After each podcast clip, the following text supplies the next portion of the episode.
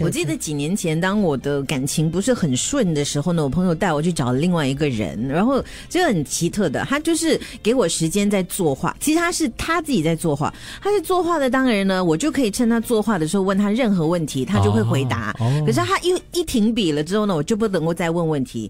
所以据说他在作画的时候，他其实也不知道他自己在画什么，他的笔一放下，他突然间回神，他就会看着他画的那幅画，然后帮我解读到底我的那个状况是什么。就画了一个画了一个猪头出来， 你太一多色猪头，我忘记他画了什么，可是他讲的这句话，我觉得其实是蛮管用的。说他就说，其实好像有个圆圈，旁边呢就围绕了很多各式各样的形状。他说，其实这些都是我人生当中的天使。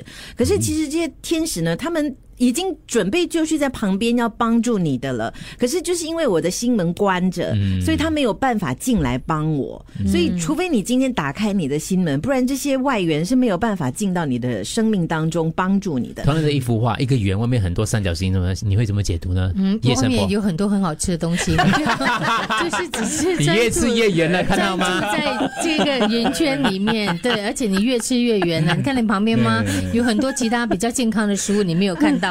哦。你可以算呢。我要解读一下，因为因为哎旁边是三角形吗？我有我有我我有，忘记是什么，很多可是别的形状啊可是他的意思就是你一定要敞开心房一个。圆外面很多形状啊是是你对你你你如呃我果的在他解身读是上，你身边会有很多苍蝇，很多坏男人还是会想要接触你，然后梅姐跳到食物区，你我你不是问我吗？如果要画的是对给我的话，对对对对对那啊你呢？今天你来问我，我画了这幅画，圆圈外面哇，漂浮着好多东西啊、 慢慢的，我的凿就要清开，就看见我的房子了。